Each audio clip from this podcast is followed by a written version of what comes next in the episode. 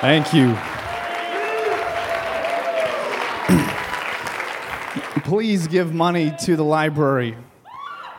Um, I was joking with the librarians that I was tempted to change my sermon to a turn or burn type message if you didn't give to the library, but I...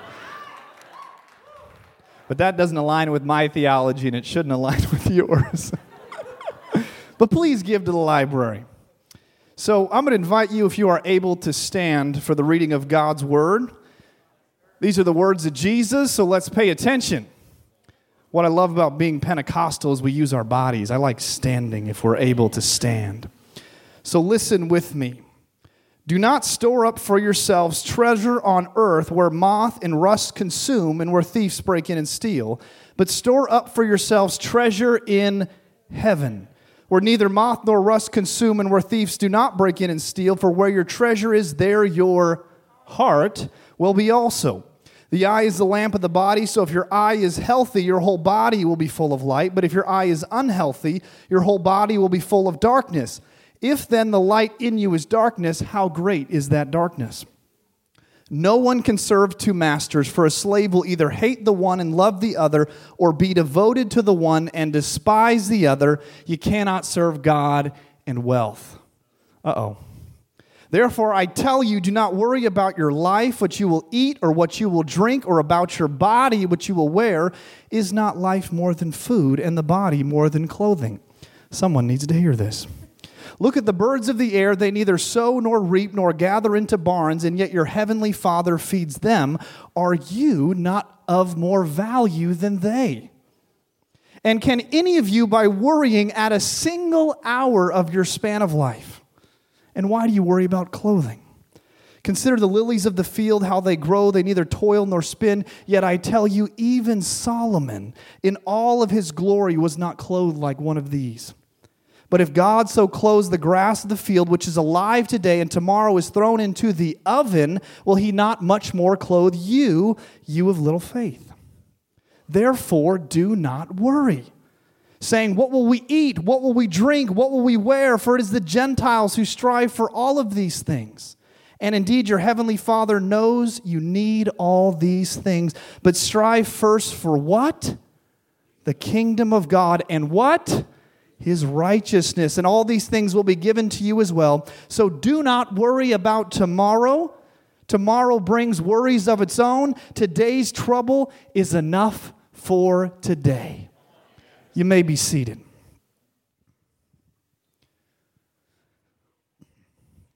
There's this age-old legend about a fella by the name of Sméagol.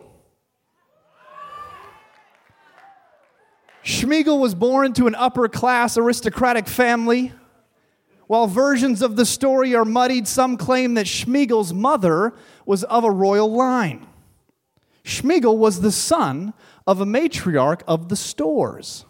Now, Stores, as you well know, are a close cousin of the hobbits. Sméagol was a very curious individual with, we assume, endless money and power at his disposal. We could say because of his family line, he had access to anything and everything he wanted. But one day, on his birthday no less, Sméagol was fishing with his companion Déagol. Choose a friend whose name rhymes with yours. They were in a little river. Ancient lore tells us that Déagol was suddenly pulled into the river, out of the boat, dragged to the bottom, where he discovered the most beautiful, exquisite golden ring you've ever seen. Now remember, it was Sméagol's birthday, the, the man who was used to getting everything he wanted, so he demanded that Déagol hand over the ring. Déagol, of course, refused, so Sméagol, the Storish man who gets whatever he wants, kills Déagol and takes the ring as his own. As some of you may have guessed, Sméagol would later be known as Gollum. Gollum. Tolkien's paranoid character, consumed by greed and selfishness, Gollum, he would eventually alienate everyone in his life, such that all that mattered to him was possession of this single solitary ring. Does anyone know this story? Which which of the pictures do you think he used for his Tinder profile? You gotta swipe left. Listen for a second. Greed cannot be possessed by anyone. Greed always possesses you. Hear me. We must only be possessed by one, God Almighty, because when other things start to possess our hearts, our very humanity begins to erode. Saint Augustine says this in his City of God, when the miser prefers his gold to justice, it is through no fault of the gold, but of the man. And so with every created thing, for though it be good, it may be loved with an evil as well as with a good love. Augustine argues that much like Gollum, you can love something or someone with an evil love. Isn't that interesting? Ancient people believed that whatever you fixate your attention on, you become obsessed with, and even more, you become like.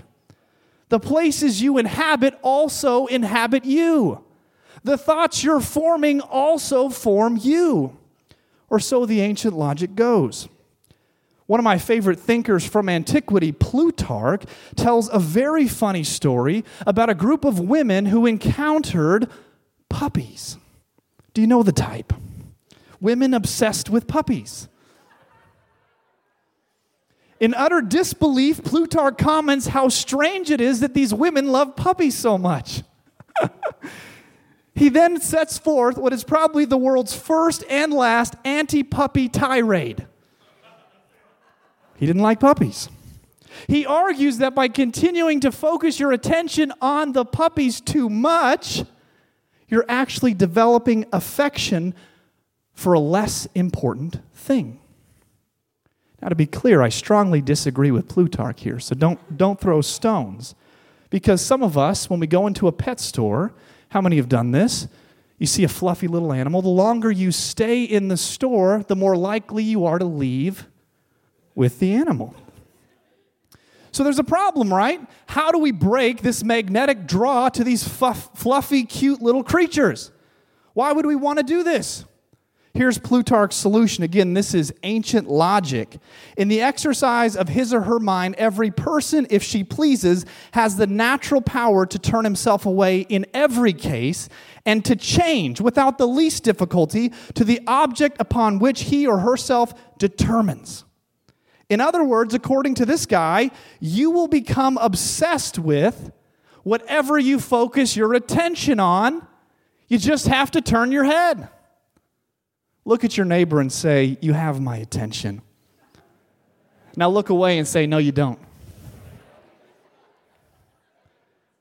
You might be focused on puppies. Well, stop looking at them. Stop Googling puppy pictures. Perhaps like Sméagol, you're obsessed with the material possession. That Gucci handbag. That new pair of Yeezys. In today's scriptural passage, Jesus continues his Sermon on the Mount, now turning our attention to our earthly things. Don't touch my stuff, Jesus. In this section of Jesus' speech, he's making it infinitely clear what he thinks of our stuff. Many historians believe that Jesus was an itinerant philosopher who didn't own much stuff at all. Not a dime to his name. In fact, many of the negative sayings of Jesus are directed toward people with a lot of stuff. And we think the people most attracted to Jesus' message were people with little, if any, stuff.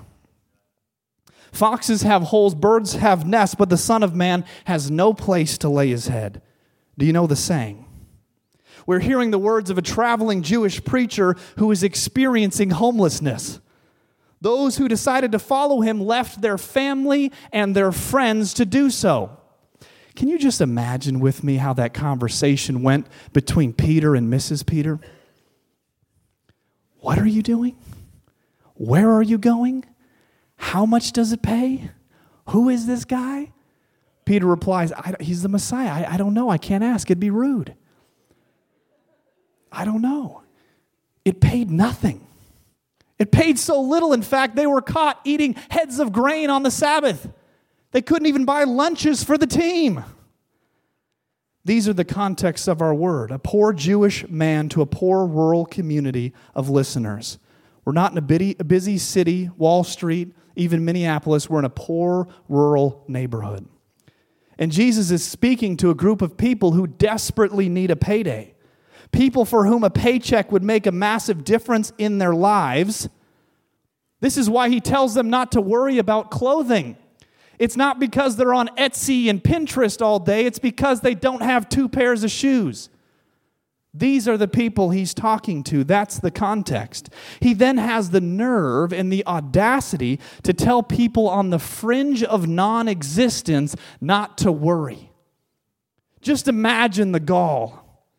When I tell you in this room not to worry, many of us, most of us, have a backup plan, someone we can lean on or go to their house to take us in. This wasn't the case for Jesus' original audience. In the ancient world, a famine, an earthquake, a plague, a change in weather pattern, even a bad meal or a loose tooth could mean the end of your life. Did you know in uh, ancient Roman-controlled Palestine, the average life expectancy was twenty to thirty years old? So many in this room would have five to ten years left. Some would have defied the odds. Jesus says this, do not, do not store up for yourselves treasure on earth where moth and rust consume and where thieves break in and steal, but store up for yourselves treasures in heaven. This context isn't suburban America. It's more like war-torn Ukraine. That's where we are. That's the setup. And that brings me to my first point. In order to take seriously the words of Jesus, we must properly order the things we love. Time is short, get organized. Time is short, get organized. To borrow from Saint Augustine again, he says this, a human being lives in justice and sanctity if he values things soundly. And he does that if his life is a well-ordered love. So that he neither loves what she ought to, nor she fails to love what she should. She does not love more an object deserving lesser love. We know this intuitively, by the way. We make lists of things that we love all the time, often without even knowing it, right? We love God the most. We love our family. We love our spouse, our boyfriend or girlfriend. We love our children. And we love some things less. At least we claim to, our P S five, our Louis Vuitton. We order our loves all the time. Here's the catch. How do you verify your love? How do we check the receipts? Have you ever been in a relationship and your partner asks you to please put away your phone? Ever been there? Your partner isn't issuing you an ultimatum. They're asking you to demonstrate with your attention the thing you claim to care so much about. Show me the receipts. The ancient logic holds true. What we give our attention to, we will become most infatuated with, and we will become more like. We all love something or someone because we're so willing to give our attention away so freely. This is why Jesus says that moth and rust destroy our treasures on earth. These are lesser objects, not worthy of our affection. People will steal your stuff. Floods will damage your houses, but there are treasures that last forever. Pay attention to those. For where your treasure is, there your heart will be also. Look at your neighbor and say, you're a treasure. So that's my first point. Order your love. Clean it up. Time is short. Get organized. Not theoretically, not just on paper, but put your money where your mouth is and show me the receipts. The Sermon on the Mount, as Christy Kerr so beautifully demonstrated for us in her message yesterday, is all about people who claim to know God but are acting in ways contrary to those claims. So in Matthew five, we have people that claim to love their neighbor but are suing them in court the next day. We have people who claim to love their spouses but are letting their eyes wander. We have people even casting out demons who will spend eternity separated from God. They make big claims, but they have no receipts. The medicinal prescription of Jesus to cure this hypocrisy run rampant is organized love. The Sermon on the Mount is about properly ordering your love life. God, neighbor, stranger. That's it. Notice I left out stuff. God, neighbor, stranger. Less time for stuff, more time for people. This brings me to my second point. There are some things we have to stop ourselves from loving. It's what Augustine means when he says loving things with an evil kind of love. No one can serve two masters, for an enslaved person will either hate the one and love the other, or be devoted to the one and despise the other. You cannot serve God and wealth. So Jesus is chiefly talking about money here. In his time and place, wealth and the security that it promises cannot evacuate God and God's provision. The same is true for us. I think we can extend these words of Jesus not only to money, but to other loves in our lives as well. Permission to be vulnerable. I love raw cookie dough.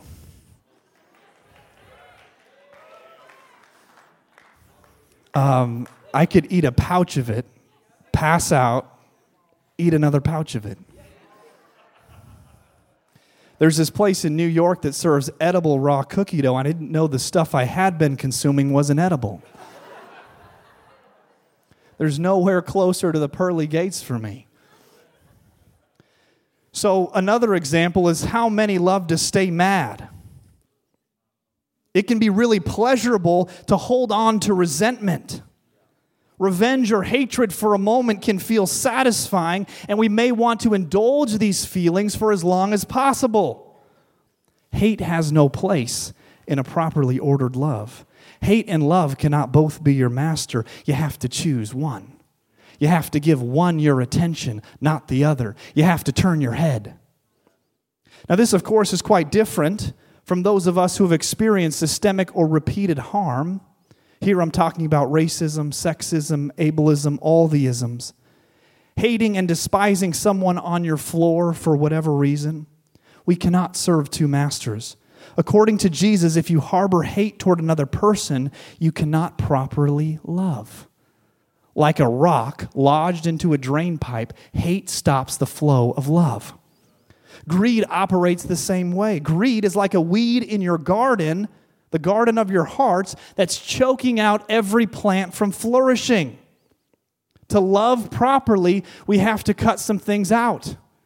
We have to love some things less, even love some things not at all.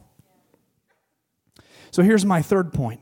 If you properly organize your love, if you demonstrate that love with your actions, if you cut some things out that you secretly love, then and only then you'll learn this.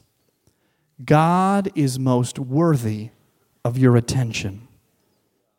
Does anyone else get these weekly iPhone reminders that tell you how long you've been on your phone? Man, I hate those. Right? You've been on your phone for seven hundred hours this week. Your screen time has gone up four hundred percent. It's like, how do I turn this off? God is most worthy of your attention. The scripture says, if God so clothes the grass of the field, which is alive today and tomorrow is thrown into the oven, will he not much more clothe you, you of little faith? Therefore, do not worry. When you're worried, what do you pick up first? Your phone? Or do you talk to God? Jesus is preaching here on a mountain and referencing the environment around him, the birds chirping in the air, the lilies that canvas the valley, the green grass of the field. Check this out. Most of creation does not worry the way you and I worry. Birds don't wake up one day panicking because the worms aren't there. The green grass isn't in a frenzy because the rain didn't fall today. The lilies aren't having weekly committee meetings because they're suddenly dropping in numbers. We learn from the created order that all things grow and grieve in the hands of the Creator. Try as we might, we're not the masters of our own destinies. This is where I think some of the Greek philosophers are dead wrong. God controls the future, not us, not fate. God is worthy of our attention. I'd like to invite the worship team back up as I turn to some closing thoughts. I want to talk about a character in the Bible that really just puzzles me. Since I encountered him at a young age, I've been fascinated with the character of Cain and the story of Cain and Abel. I've always wondered about Cain. Why did he get such a bad rap? How come God preferred Abel's gift to his? Anyone else ever identify with Cain? You don't have to raise your hand. What's up with that, God? Cain was doing his best. He was grinding it out. How come you looked away from him? Cain was the first character in the Bible to take life by the horns. You know that? Probably was a three on the Enneagram. To live out the American dream, so to speak. We're trained to think that the amount of effort we put in will get out of life. And that's what Cain thought. God was unhappy with his gift at the altar, the gift he had worked hard to present, so he decided he was going to do something about it. Cain wanted his life to change. God was unfair to Cain, or so he thought, for arbitrary reasons. So rather than move within the grooves of the created order, Cain woke up one day and thought, I'm going to lift myself above it. I'm going to be God today. In his rage-filled sorrow, Cain kills his brother Abel, and the most sobering words of Genesis follow. Your brother's blood is crying out to me from the ground. That line moves me every time I read it. Cain upsets the created order, and creation itself rats him out. The dirt told God what Cain did. Hear me out, please. Life is full of challenges, but most in this room are infinitely better off than the original audience to which to whom Jesus speaks. Most in this room have access to resources that those hearing these words for the first time would never have fathomed of touching or seeing. Yet some of us, like Cain or even Sméagol, have decided with our bounty of resources and our access to many things that we want even more. We want to become the master of our own destinies. Life isn't fair, so we want to do something about it. We want to assert ourselves over and against God in God's created order. We want to try our hand at playing God. It doesn't work that way.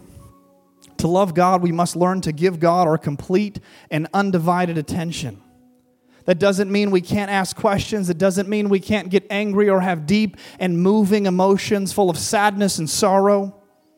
Trusting God is simply looking to the birds of the air or the fish in the streams and realizing that trusting in this infinitely, unimaginably good being is built into the fabric of our D N A as creatures of God. It's what the created order just does. If displaced Christians from Ukraine can do this, if migrating refugees can do this, so can we. If you can give God your attention, if you can cut out the things you secretly love, if you can properly organize your love life and then demonstrate it with your actions, then you can live as Jesus commands us to live in this passage. Do not worry about tomorrow, for tomorrow will bring worries of its own. Today's trouble is enough for today. Give God your complete and undivided attention. Love God. Love neighbor, love stranger. Today's message might mean for some of us that God is calling you to love things less. This is what Augustine calls loving with an evil kind of love. Maybe there's some things in your life that you shouldn't be loving at all. Only you know that. Others in here might feel a bit disorganized in your love life. The God of order is here today, right now, to help you get organized. He created the stars in the sky, the fish in the sea, the birds in the air. He can organize your love life. Maybe there is someone in here who feels like every ounce of their energy has been squeezed out of them and they're empty. Something has drawn their attention away from God and now they feel like they have nothing left to give. Don't be Cain. Don't take the matters into your own hands. Turn your head to God. Give God your attention. We're currently in this season of Lent, which for many Christians is a time of giving things up, building up to the resurrection. Did you know that Lent is all about organizing your love life? You say no to some things so that you can say yes to better things. Let me tell you something better. Give God your complete and undivided attention. Love God, love neighbor, love stranger. I'm going to pray in just a moment, and then I'm going to invite the worship team to continue with us in a time of praise. And I pray in your response to what I shared today, you would practice giving God your attention. And that some of you, only you know what this is, would think about the things you need to love less. And notice I said things, not people, things. What's this stuff that's been dragging you down and drawing you away? Let's pray. O God of order, God of the most organized, manifold universe, God who put the stars in the right place and put my organs in my body right where they need to be, God of order, we cry out to you. For some of us, we say we feel in disarray, we feel disorganized, we can't pick things up because we don't have enough strength to do so. Bring us order. Help us to organize our love lives. Imagine with me for a moment you're looking at a shelf. And on that bookshelf, it's so messy.